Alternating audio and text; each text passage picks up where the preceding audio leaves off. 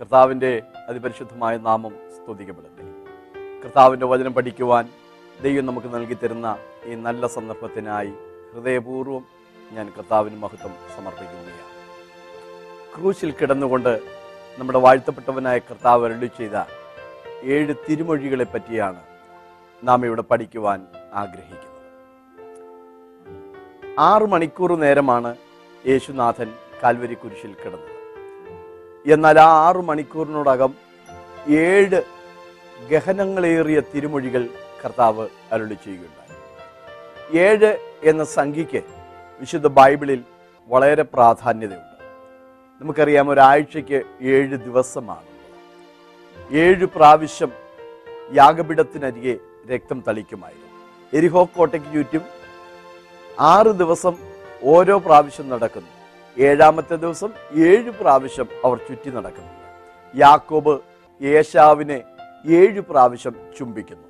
ഏലിയാവ് മഴയ്ക്കു വേണ്ടി ഏഴ് പ്രാവശ്യം പ്രാർത്ഥിക്കുന്നുണ്ട്. ക്ഷമയുടെ ആഴത്തെക്കുറിച്ച് കർത്താവ് പഠിപ്പിച്ചത് ഏഴ് എഴുപത് വട്ടം ക്ഷമിക്കണം എന്നാണ്. ഏഴ് എന്ന സംഖ്യയ്ക്ക് വിശുദ്ധ ബൈബിളിൽ തികവ് സമ്പൂർണത എന്നൊക്കെയാണ് അർത്ഥമുള്ളത്.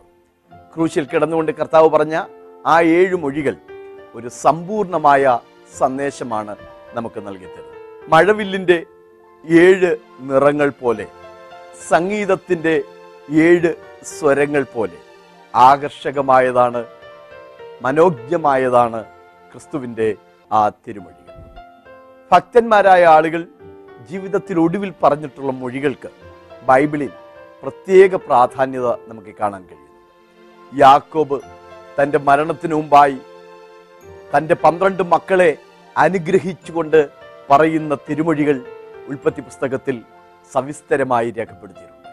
മോശെ എന്ന പഴയ നിയമത്തിന്റെ മധ്യസ്ഥൻ ഇസ്രായേൽ മക്കളോടായി ഒടുവിലായി നടത്തുന്ന ആ പ്രഭാഷണം ആവർത്തന പുസ്തകത്തിന്റെ അവസാന അധ്യായങ്ങളിൽ രേഖപ്പെടുത്തിയിട്ടുണ്ട്. യോസെഫിന്റെ അന്ത്യമൊഴി ബൈബിളിൽ പ്രത്യേകിച്ച് രേഖപ്പെടുത്തിയിട്ടുണ്ട്. അപ്പോൾ അന്ത്യമൊഴികൾക്ക് വളരെ പ്രാധാന്യത ബൈബിളിലുണ്ട്. ഒരു വ്യക്തി മരിച്ചു. നാം ആ വ്യക്തിയെക്കുറിച്ച് മരണവാർത്ത കേട്ട് കഴിയുമ്പോൾ ആദ്യം തിരക്കുന്ന അടിസ്ഥാനപരമായി തിരക്കുന്ന ചില കാര്യങ്ങൾ. എപ്പോഴാണ് മരിച്ചത്? എങ്ങനെയാണ് മരിച്ചത്? മരിച്ചപ്പോൾ ആരൊക്കെ അടുത്തുണ്ടായിരുന്നു? മരിച്ചപ്പോൾ എന്തെങ്കിലും പറഞ്ഞുവോ? മരിക്കുന്നതിന് മുമ്പ് ആളുകൾ പറയുന്ന വാചകം കേൾവിക്കാർ വളരെ പ്രാധാന്യതയോടെയാണ് എടുക്കുന്നത്. അത് തുടർന്ന് ലോകത്തിൽ ജീവിക്കുന്നവർ നിർവഹിക്കേണ്ടുന്ന കർത്തവ്യങ്ങളുടെ ചുമതലപ്പെടുത്തലുകളാണ്. നമ്മുടെ കർത്താവ് ക്രൂശിൽ കിടന്നുകൊണ്ട് പറഞ്ഞ ആ ഏഴ് മൊഴികളെ പറ്റി നമുക്ക് ഒന്നൊന്നായി ചിന്തിക്കാം. കർത്താവ് ക്രൂശിൽ കിടന്നുകൊണ്ട് പറഞ്ഞ ഒന്നാമത്തെ മൊഴി ലൂക്കോസിന്റെ സുവിശേഷം ഇരുപത്തിമൂന്നാം അധ്യായം മുപ്പത്തി നാലാമത്തെ വാക്യമാണ്. എന്നാൽ യേശു പിതാവേ ഇവർ ചെയ്യുന്നത് ഇന്നത് എന്നറിയായിക കൊണ്ട് ഇവരോട് ക്ഷമിക്കണമേ എന്ന് പറഞ്ഞു. ക്രൂശിൽ കിടന്നുകൊണ്ട് യേശു ആദ്യമായി അരുളി ചെയ്ത മൊഴി മാനവ കുലത്തിന് വേണ്ടിയുള്ള ഒരു മധ്യസ്ഥ പ്രാർത്ഥനയാണ്. പിതാവേ ഇവർ ചെയ്യുന്നത് ഇന്നത് എന്നറിയായിക കൊണ്ട് ഇവരോട് ക്ഷമിക്കണമേ എന്നാണ് കർത്താവ് അരുളി ചെയ്തത്. യേശുക്രിസ്തുവിന്റെ പ്രവർത്തനങ്ങളും ശുശ്രൂഷകളുമെല്ലാം പ്രാർത്ഥനയോടുകൂടെയാണ് സമാരംഭിച്ചിട്ടുള്ളത്. യേശുക്രിസ്തു സ്നാനമേറ്റ് വെള്ളത്തിൽ നിന്ന് കയറി പ്രാർത്ഥിക്കുമ്പോൾ സ്വർഗം തുറന്നു പരിശുദ്ധാത്മാവ് മേൽ പ്രാവുന്ന പോലെ ഇറങ്ങി വന്നു എന്ന് ലൂക്കോസ് മൂന്ന് ഇരുപത്തി ഒന്നിൽ നാം വായിക്കുന്നു. ശുശ്രൂഷ ആരംഭിക്കുന്നത് യേശു പ്രാർത്ഥനയോടുകൂടിയാണ്. പ്രധാനമായുള്ള കാര്യങ്ങളൊക്കെ ചെയ്യുന്നതിന് മുമ്പ് യേശു പ്രാർത്ഥിക്കുമായിരുന്നു. ശിഷ്യന്മാരെ അപ്പോസ്തോലന്മാരായി നിയമിക്കുന്നതിന്റെ തലേ രാത്രി മുഴുവൻ അവൻ ദൈവത്തോടുള്ള പ്രാർത്ഥനയിൽ സമയം ചെലവഴിക്കുകയാണ്. യേശുവിന്റെ പീഡാസഹനം ആരംഭിക്കുന്നത് ഗസമനയിലാണ്. അവിടെ വെച്ച് കർത്താവ് പിതാവേ കഴിയുമെങ്കിൽ ഈ പാനപാത്രം എങ്കിൽ നിന്ന് നീങ്ങിപ്പോകണമേ എന്ന് പറയുകയാണ്. ഇവിടെ ആ പീഡാസഹനം അവസാനിക്കുമ്പോൾ പിതാവേ ഇവർ ചെയ്യുന്നത് ഇന്നതെന്ന് അറിയായാൽ ഇവരോട് ക്ഷമിക്കണമേ എന്ന് കർത്താവ് പ്രാർത്ഥിക്കുന്നു. പ്രാർത്ഥനയോടുകൂടെ തുടങ്ങുന്നത് പ്രാർത്ഥനയോടുകൂടെ പര്യവസാനിപ്പിക്കുന്ന ഒരു അനുഗ്രഹീത മാതൃക ക്രിസ്തുവിൽ നിന്ന് നമുക്ക് പഠിക്കുവാൻ കഴിയുകയാണ്. യേശുവിന്റെ കൈകളിൽ ഇപ്പോൾ ആണിയാണ്. അതുകൊണ്ട് കൈകൊണ്ട് തനിക്കൊന്നും ചെയ്യാൻ കഴിയത്തില്ല. രോഗികളെ തൊട്ട് സുഖപ്പെടുത്തുവാനോ ഒന്നും കർത്താവിന് ഇപ്പോൾ കഴിയില്ല കയ്യിലാണിയാണ് കാലിലും ആണിയുണ്ട്. അതുകൊണ്ട് നടന്നുപോയി ഒന്നും ചെയ്യുവാൻ തനിക്ക് സാധിക്കുകയില്ല. കൈയും കാലും ബന്ധിതമാണെങ്കിലും അവിടുത്തെ നാവ് സ്വതന്ത്രമായിരുന്നു. ആ സ്വതന്ത്രമായ നാവ് വെച്ച് കർത്താവ് പിതാവിനോട് പ്രാർത്ഥിക്കുക നമുക്കും ഒന്നും ചെയ്യാൻ കഴിയാത്ത ചില സന്ദർഭങ്ങളുണ്ട്. പക്ഷേ ആ സമയത്തും നമുക്ക് ദൈവത്തോട് പ്രാർത്ഥിക്കുവാൻ കഴിയും.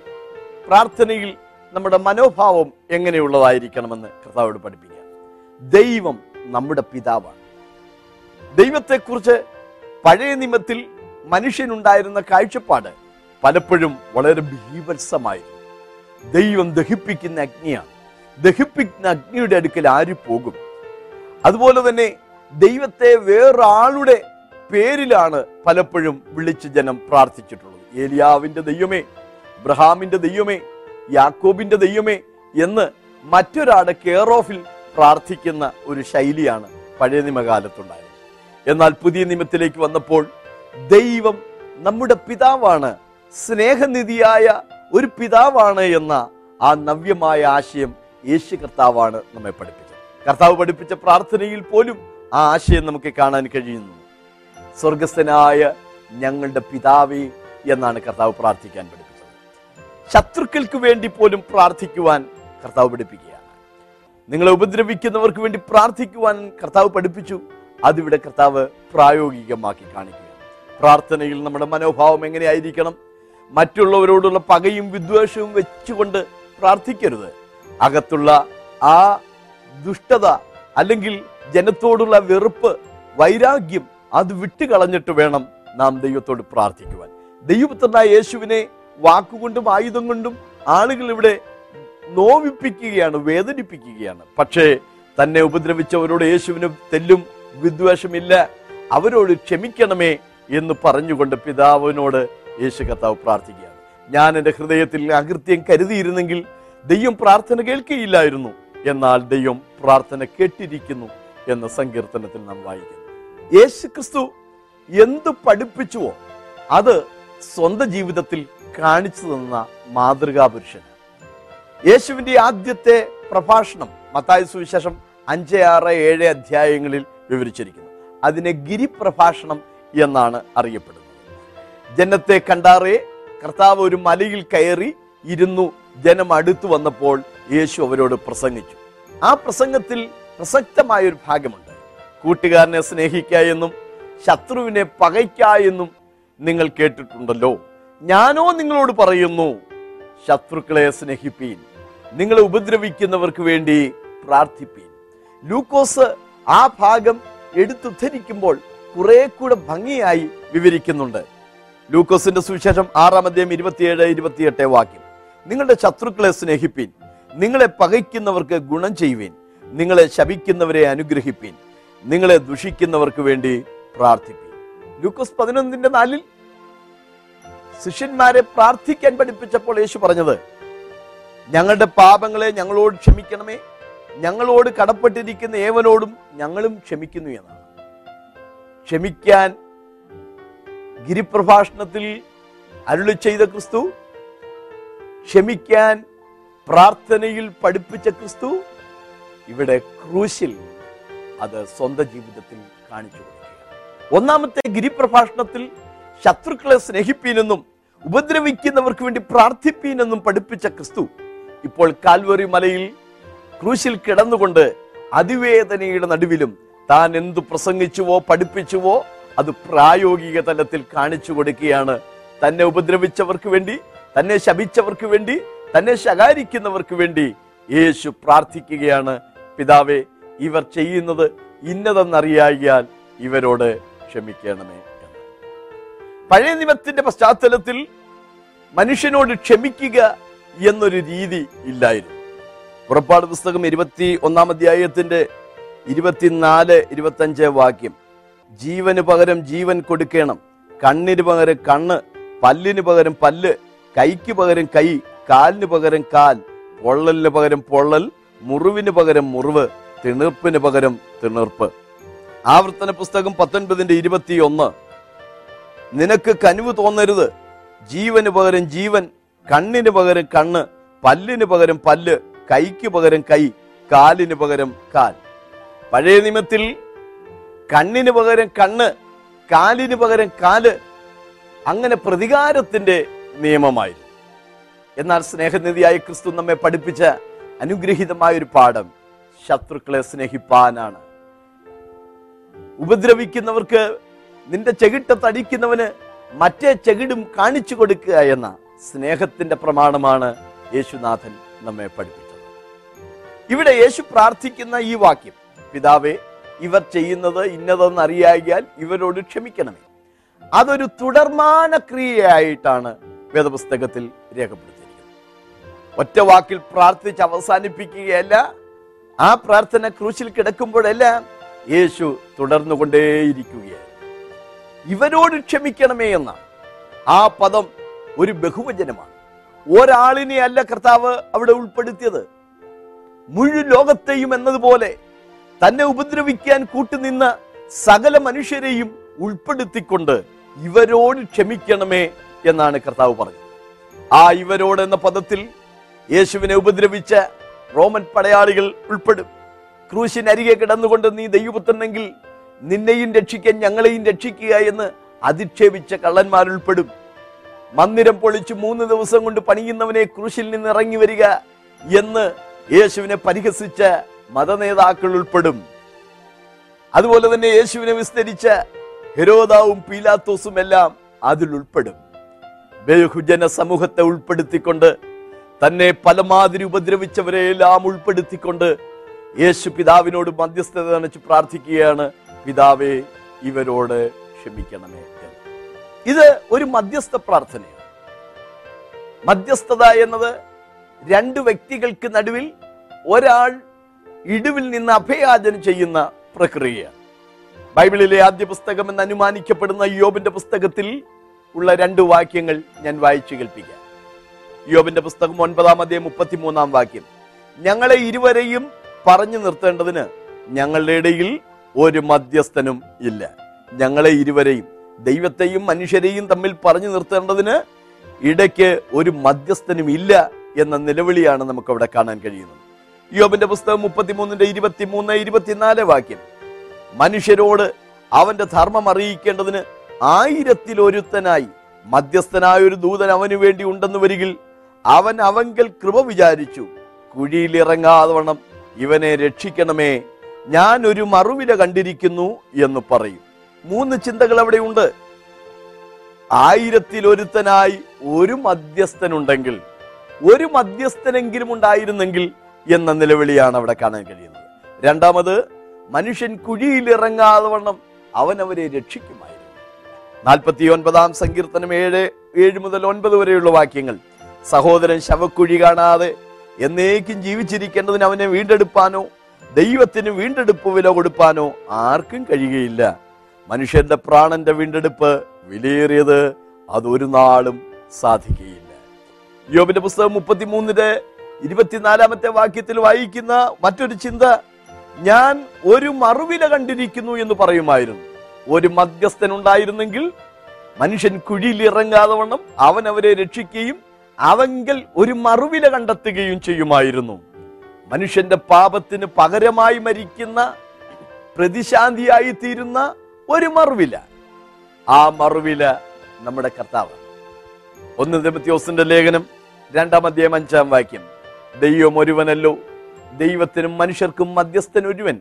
എല്ലാവർക്കും വേണ്ടി മറുവിലയായി തന്നെത്താൻ കൊടുത്ത മനുഷ്യനായ ക്രിസ്തു യേശു തന്നെ. കർത്താവ് തന്നെ ജീവിതകാലത്ത് അത് വ്യക്തമാക്കിയിട്ടുണ്ട്.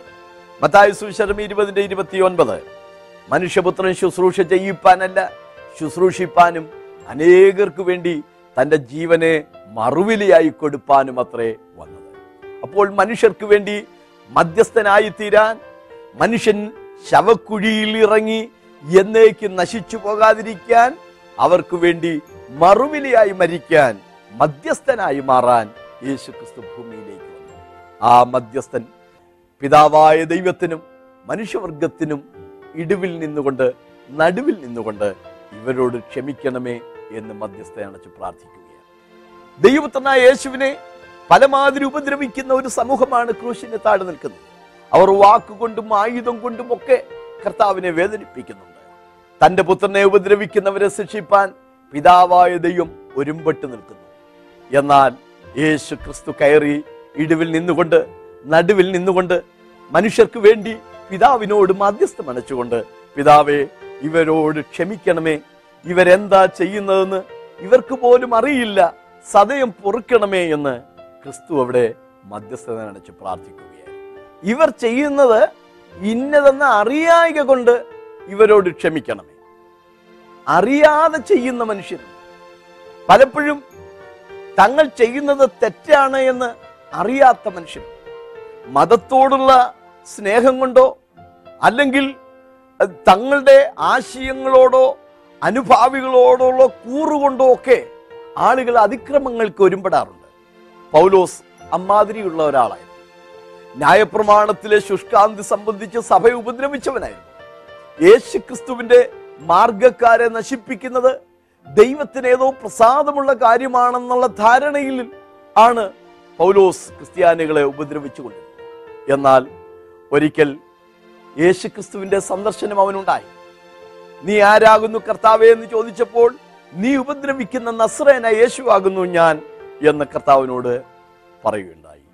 ആ സന്ദർശനം യേശുവിനെ തിരിച്ചറിയുവാൻ അവന് കാരണമായി. യേശുവിനെ അവൻ അറിഞ്ഞു. അറിഞ്ഞതിന് ശേഷം താൻ ഒരിക്കൽ ഇങ്ങനെ പറയുന്നുണ്ട്. ഒന്ന് തിമത്യോസ് ഒന്നിന്റെ പതിമൂന്ന്. അവിശ്വാസത്തിൽ അറിയാതെ ചെയ്തതുകൊണ്ട് എനിക്ക് കരുണ ലഭിച്ചു. യേശു ക്രിസ്തുവിനെ അറിയാൻ കഴിയാഞ്ഞതുകൊണ്ടാണ് ഞാൻ ആ വലിയ പാതകങ്ങൾ ചെയ്തു പോയത്. അറിയായ്മയുടെ കാലങ്ങളെ ദൈവം ലക്ഷ്യമാക്കാതെ ഇപ്പോൾ എല്ലായിടത്തുമുള്ള എല്ലാവരും മാനസാന്തരപ്പെടണമെന്ന് ദൈവം മനുഷ്യരോട് കൽപ്പിക്കുകയാണ്. സഹോദരങ്ങളെ അറിവില്ലായ്മയുടെ കാലത്ത് വേദപുസ്തകപരമായ വിജ്ഞാനങ്ങൾ നിങ്ങൾക്ക് ലഭിക്കുന്നതിന് മുമ്പ് ക്രിസ്തുവിനെ കുറിച്ചുള്ള ശരിയായ ബോധ്യം ലഭിക്കുന്നതിന് മുമ്പ് നിങ്ങൾ പലതും അറിയായ്മയുടെ കാലത്ത് ചെയ്തിട്ടുണ്ടാകാം. എന്നാൽ അതെല്ലാം നിങ്ങളോട് ക്ഷമിക്കുവാൻ ദൈവം ഇന്നും മനസ്സോടെ ആയിരിക്കുന്നു. സ്തോത്രം. അറിഞ്ഞുകൊണ്ട് നാം തെറ്റ് ചെയ്യുന്നവരാണ്. ഇത് ചെയ്യുന്നത് തെറ്റാണെന്ന് അറിഞ്ഞുകൊണ്ട് ചെയ്യുന്നവർ സഹോദരങ്ങളെ ആ തെറ്റായ ചെയ്തികളിൽ നിന്ന് മാറി നിൽക്കുവാൻ ദൈവം നമ്മെ സഹായിക്കട്ടെ അല്ല നിങ്ങളുടെ ജീവിതത്തിൽ ഒരു തെറ്റ് വന്നു പോയെങ്കിൽ പോലും അതേക്കുറിച്ച് അനുദപിച്ച് ദൈവസന്നിധിയിലേക്ക് വന്നാൽ തീർച്ചയായും യേശു നിങ്ങളോട് ക്ഷമിക്കും. യേശു ക്രിസ്തു ക്രൂശിൽ വെച്ച് മാത്രമല്ല നമുക്ക് വേണ്ടി മധ്യസ്ഥത അണച്ചത് ഇപ്പോൾ പിതാവിന്റെ വലതു ഭാഗത്തിരുന്നു കൊണ്ടും യേശു നമുക്ക് വേണ്ടി മധ്യസ്ഥത അണയ്ക്കുകയാണ് റോമർ എട്ട് മുപ്പത്തിനാല്. ക്രിസ്തു യേശു മരിച്ചവൻ മരിച്ചിട്ട് ഉയർത്തെഴുന്നേറ്റവൻ അവൻ സ്വർഗത്തിൽ പിതാവിന്റെ വലതു ഭാഗത്തിരുന്നു കൊണ്ട് ഇന്ന് നമുക്ക് വേണ്ടി പക്ഷവാദം ചെയ്തു. നാം പലപ്പോഴും കർത്താവിനെ വേദനിപ്പിക്കുമ്പോൾ യേശു കർത്താവ് നമുക്ക് വേണ്ടി മധ്യസ്ഥത അണയ്ക്കുന്നുണ്ട്. നമ്മുടെ പേര് പറഞ്ഞ് അവൻ നമുക്ക് വേണ്ടി പക്ഷപാതം ചെയ്യുന്നുണ്ട്. അവന്റെ ആ മധ്യസ്ഥത നമുക്ക് ദൈവസന്നിധിയിലേക്കുള്ള പ്രവേശനത്തിന് കാരണമായി യേശുക്രിസ്തുവിന്റെ മധ്യസ്ഥത പൊടുന്നനവേ ഉള്ള ഒരു കാര്യമല്ല. മാനവകുലത്തിനു വേണ്ടി ആദാമ്യകാലം മുതൽ യേശുക്രിസ്തു നമുക്ക് വേണ്ടി മധ്യസ്ഥനായി തീരുന്നുണ്ട് ആദ്യ മനുഷ്യനായ ആദവും ഹൗവയും ഏതനിൽ വെച്ച് പാപം ചെയ്ത ദൈവകൽപ്പന ലംഘിച്ചു. എന്നാൽ ആ മനുഷ്യനോട് ദൈവം കനു കാണിച്ചു. അവർക്ക് വേണ്ടി യേശു ക്രിസ്തു എന്ന ദൈവകുഞ്ഞാട് മധ്യസ്ഥനായി അവിടെ മരിക്കുക പാപം ചെയ്ത മനുഷ്യൻ പേടിച്ചരണ്ടവനായ ഒരു ഭാഗത്ത് നിൽക്കുന്നു. പരിശുദ്ധനായ ദൈവം അവിടേക്ക് ഇറങ്ങി. മനുഷ്യന്റെ ആ പ്രശ്നത്തിന് പരിഹാരത്തിന് വേണ്ടി ദൈവം ഒരു മൃഗത്തെ അറുത്ത് അതിന്റെ തോൽ വെച്ച് ദൈവം അവർക്ക് വസ്ത്രമുണ്ടാക്കി നൽകി അവിടെ അറുക്കപ്പെട്ട ആ മൃഗം കർത്താവായ യേശു ക്രിസ്തുവിന് നിഴലായിരുന്നു. അവിടെ അറുക്കപ്പെട്ട മൃഗത്തിന്റെ പേരെന്തെന്ന് അവിടെ രേഖപ്പെടുത്തിയിട്ടില്ല. എന്നാൽ വെളിപ്പാട് പുസ്തകം പതിമൂന്നിന്റെ എട്ടിൽ ആ മൃഗത്തിന്റെ പേര് നമുക്ക് കാണാൻ കഴിയുന്നു. ലോകസ്ഥാപനം മുതൽ അറുക്കപ്പെട്ട കുഞ്ഞാടായ ക്രിസ്തു. പാപിയായ മനുഷ്യനും പരിശുദ്ധനായ ദൈവത്തിനും ഇടയിൽ മധ്യസ്ഥനായി മറുവിലിയായി മരിച്ച ക്രിസ്തുവിനെയാണ് സുവിശേഷങ്ങളിൽ നമുക്ക് കാണുവാൻ കഴിയുന്നത്. യേശു ക്രിസ്തു മനുഷ്യവർഗത്തിന് വേണ്ടി മധ്യസ്ഥത നയിക്കുന്നു. എപ്പോഴാണ് യേശു നമുക്ക് വേണ്ടി മരിച്ചത്?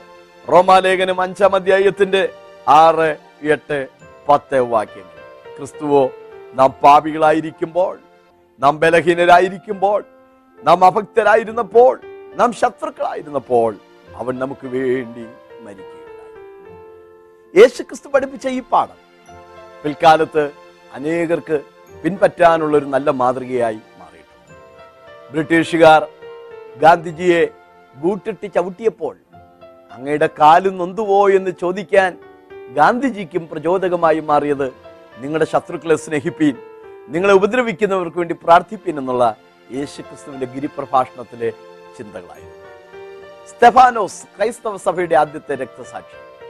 അദ്ദേഹത്തെ ആളുകൾ ആക്രോശത്തോടെ കല്ലെറിഞ്ഞു കൊന്നല്ലോ. പക്ഷേ താനോ മുട്ടുകുത്തി മുകളിലേക്ക് നോക്കി ദൈവമേ ഇവർക്ക് ഇവരുടെ പാപം നിർത്തരുതേ എന്ന് മധ്യസ്ഥത അണച്ചുകൊണ്ട് പ്രാർത്ഥിക്കുക ഒരാത്മീക ചിന്ത പറഞ്ഞ് ഞാൻ ഈ സന്ദേശം ഉപസംഹരിക്കട്ടെ.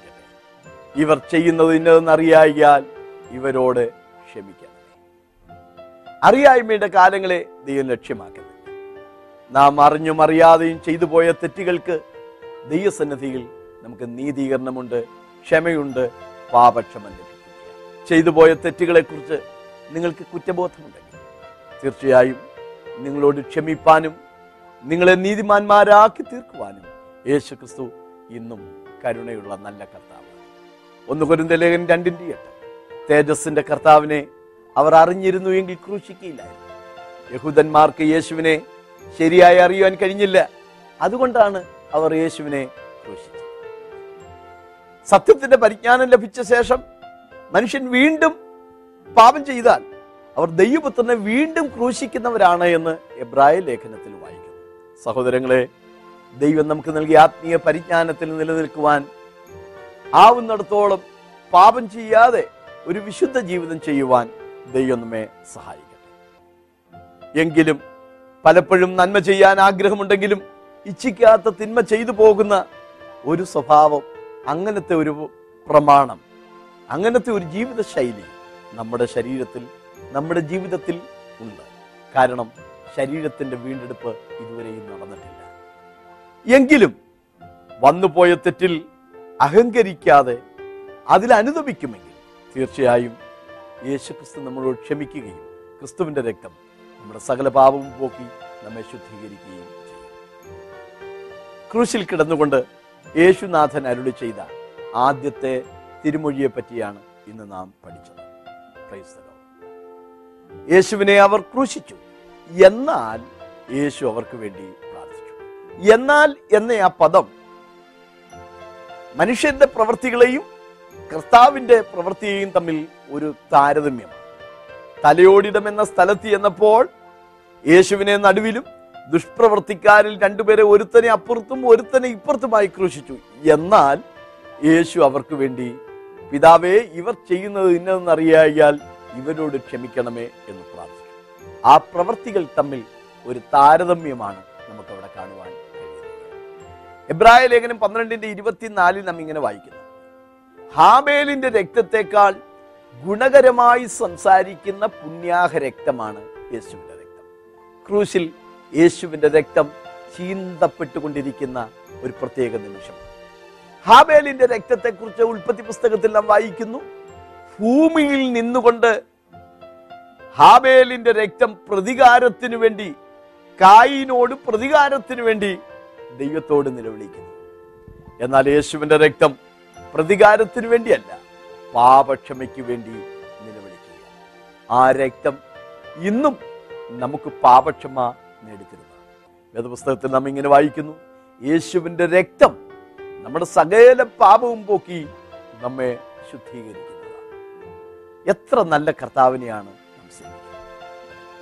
പറഞ്ഞത് സ്വന്തം ജീവിതത്തിൽ പ്രാവർത്തികമാക്കി കാണിച്ചു തന്ന ഒരു മാതൃക നമ്മുടെ ഏത് അതിക്രമവും ക്ഷമിപ്പാൻ സന്മനസ്സോടെ നിൽക്കുന്ന കരുണയുള്ള ഒരു നല്ല കർത്താവ്.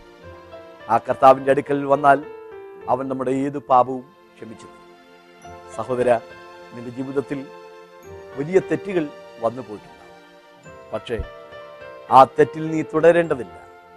ലംഘനം ക്ഷമിച്ചു തരാൻ പാപം മായിച്ചു തരാൻ നിന്നെ ഒരു പുതിയ സൃഷ്ടിയാക്കി മാറ്റാൻ യേശുവിനിന്നും മനസ്സുണ്ട്. കർത്താവിന്റെ അടുക്കിലേക്ക് വന്ന് കർത്താവെ എന്നെ സ്വീകരിക്കണമേ എന്നൊരു വാക്ക് പ്രാർത്ഥിക്കാൻ നിങ്ങൾ തയ്യാറായി തീർച്ചയായും. കർത്താവ് നിങ്ങളെ സഹായിക്കും.